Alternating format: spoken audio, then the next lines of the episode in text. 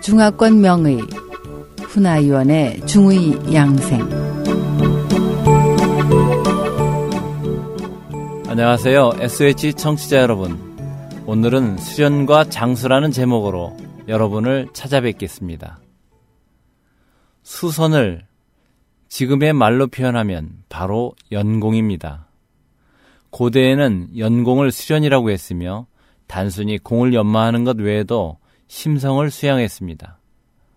화타는 제자들에게 오금이라는 운동을 가르쳤는데 제자 오보에게 수련에 대해 이렇게 말했다고 합니다. 옛날에 선을 수련하는 사람은 도인을 해야 했다. 다시 말해 자신의 몸을 움직여 신체의 기맥을 완벽하게 소통해야 한다.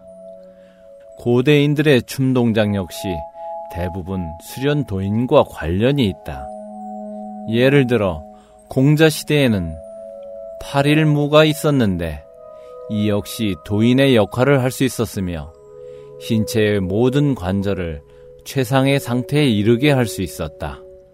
이것은 단지 신체를 바르게 할 뿐만 아니라 마음까지도 바르게 했다. 때문에 공자는 당시 정심과 성의로 수신하는 것을 중시했고 수신해야만 제가할 수 있으며 그 후에야 비로소 치국 평천화할 수 있다고 보았다. 사람의 마음이 바르게 되면 그의 몸 역시 가장 좋은 상태에 이룰 수 있다고 말했습니다. 화타는 제자들에게 동작을 통해서 목과 허리 등 신체 주요 관절을 모두 운동시키면 쉽게 늙지 않고 병에도 걸리지 않으며 가장 좋은 신체 상태에 도달할 수 있다고 가르쳤습니다. 또 신체의 한 곳이 불편할 때 빨리 오금이 중에 한 동작으로 땀을 내면 몸이 가벼워진다.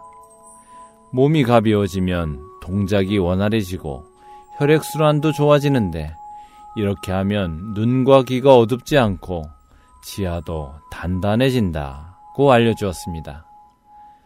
중국 고대에는 지하가 단단하면 골격도 단단하고 신 역시 보양할 수 있었다고 믿었던 거지요.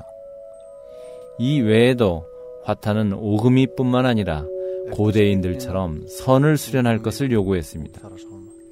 진정한 수련은 심성도 수양해서 자신의 마음을 천지의 이치에 부합시켜야 한다고 생각해 제자들에게 심성을 수양하는 법을 가르쳤습니다. 지금은 운동이든 기궁이든 대부분 동작을 많이 연마하며 심성 수양을 중시하는 경우는 비교적 드뭅니다. 만약 상고 시대 사람들처럼 수심 양성에 도달할 수 있다면 황제 내경에서 말한 것처럼 천지와 우주의 이치에 따르고 음양을 거스지 않게 됩니다. 다시 말해서 늘 음양을 본받고 술수의 조화를 이룰 수 있게 됩니다. 또한 자신의 운명에 순응할 수 있는데 이렇게 하면 정말로 몸이 좋아져 백살이 되어도 동작이 불편하지 않고 건강하게 장수할 수 있습니다.